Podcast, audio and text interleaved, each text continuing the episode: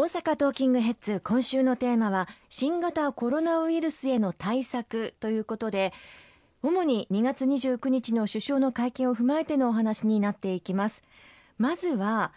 政府としての基本方針についてご説明いただけますでしょうか？はい。これまであの政府は対策本部を立ち上げ、そして経済対策をはじめとする緊急の対応策を2月の13日に取りまとめました。まあ、この中で検査体制の充実、相談体制の充実、あるいは経済対策として観光業界など大きな打撃を受けている業種の方々に対するセーフティーネット保障、あるいは緊急の融資、こうしたことも取りまとめたところです。また公明党の提言も様々取り入れてていただいて、検査に要する時間が非常にかかっている PCR 検査に対して、迅速に検査を行うことができる機器の開発、こういったことも盛り込んでいただきました。その後、まあ、公明党の提案を受けて、専門家会議というのを立ち上げたんですね。はい、テレビ、マスコミ等で様々な方々がいろんな発信をされることで、国民の皆様が大変混乱をしてしまう、うん、ワンボイスで専門家の方々が集って、政府としてこれが公式の見解だというふうに発信できる体制を整えてもらいたいということをお願いをして、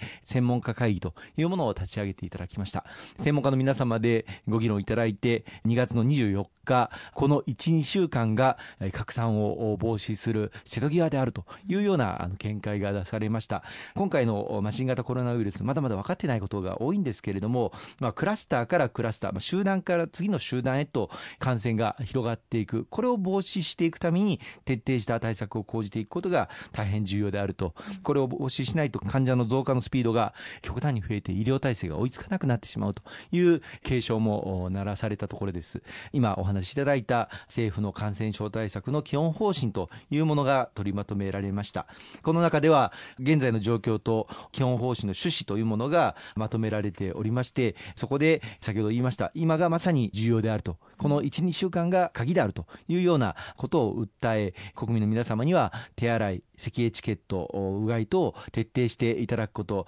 風邪の症状等があれば外出を控えていただいて、やむを得ず外出される場合にはマスク等を着用していただくことを、まあ、お願いしているところです。それ以外にも、あの、新型コロナウイルスに関して、現在、あの、把握している事実であったりとか、これまでの対策の目的であったりとか、さらには国民、企業、地域の皆様に対する情報提供のあり方、あるいは感染防止対策等々が先週の2月25日、基本方針として取りまとめられました。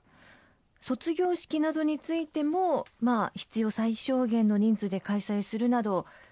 安全を第一に考えて対応策と思っていいですよね。そうですね。あの2月の26日27日とあのイベントの自粛であったりとか、まあ、小中学校の一斉臨時休業、これを要請したことで、大変に、まあ、現場の皆様、どうしようかというふうに悩みながら判断をしていただいていることを大変多くあろうかと思います。特にあの今おっしゃっていただいた学校の卒業式の取り扱いを、まあ、この時期ですのでどうするのか、あるいは入学試験、この扱いをどうするのかということについては、それぞれの設置者も大変悩みながら判断をされているというふうに思います。実は私の子供も、はい、中学3年生で、え中学校の卒業式をこの3月予定していたんですが、当初予定していた3月16日の日程を3月8日に早め、そしてそれをさらに3月3日に早めという対応をあのしていただいてます。保護者等の参加は遠慮いただいて、生徒だけで、えま卒業式を行うという決定をしていますが、やはりあの卒業生本人たちからすると楽しみにしていた、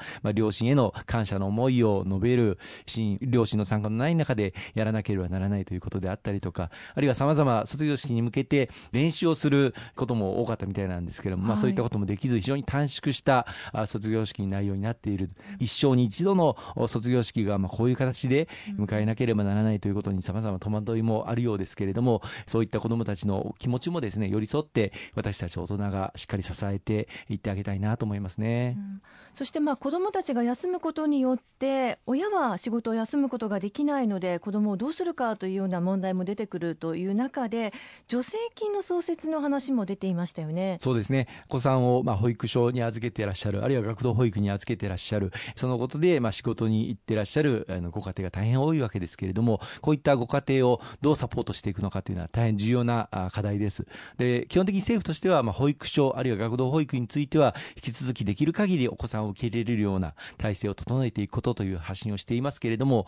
まあ、小中学生の子どもたち、特に低学学年のお子さんが学校に行けないということで、どうしても仕事に行くことができなくなる親御さんもたくさんいらっしゃいます。うん、そういった方々が休みやすい環境をしっかりしていく。まあ、そのために企業が休みやすい環境を作れるように補助をしていく。うん、こういったことも政府の経済対策としてしっかり後押しをしていきたいというふうに考えています。またさらに医療機関とか公共交通事業者とか、やはり国民の生活にとってなくてはならない、また特にこの新型コロナウイルス対策のためになくてはならない業種で働いていらっしゃる方々のご家庭、そしてそのお子さんたちをどう支えていくかという観点も非常に大事ですので、総合的に、まあ、小中学校の休校ということだけではなくて、対策を練っていくということを政府で取りまとめています。子どもたちの学習が一定期間停止をしてしまいますので、休暇中において、まあ、自宅でもしっかり家庭学習が適切になされるような支援もしていくことも大事ですし、さまざ、まな対策を取っていく必要がありますね。うんそして中小小規模事業者の皆さんが直面する問題に関しても何らかの策が講じられるというふうに思っていいんでしょうか？そうですね。あの第一弾として冒頭申し上げました通り2月の13日に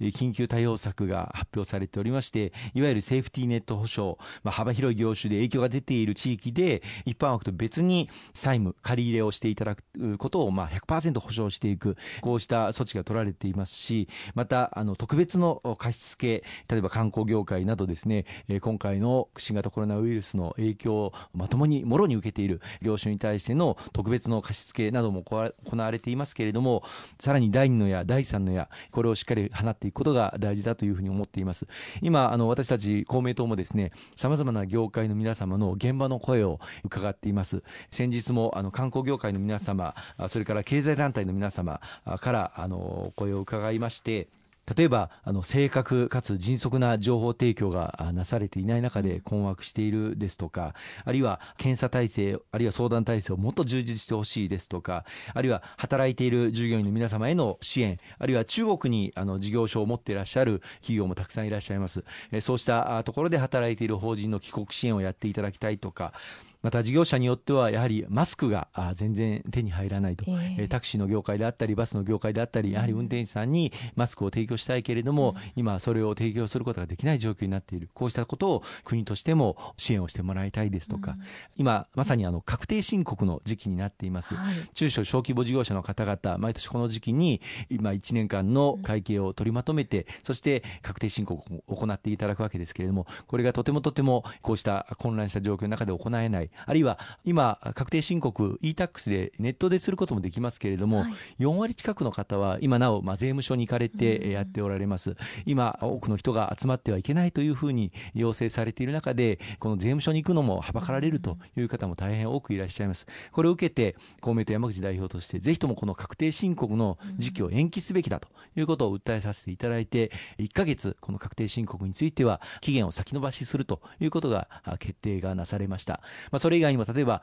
運転免許がですねちょうどこの3月の時期に更新期限を迎えてしまうような方に対する、え措置も大変重要ですしあるいは車検の期限が、え切れてしまう方こうした方々もわざわざ運転免許証であったり車検場に行かなければいけない人が集まるところにはできるだけ行かない方がいいというふうに言っている中でこれも期限をなんとか延長できないかといったことも取り組ませていただいております。ありがとうございます。後半も引き続きお話を伺っていきます。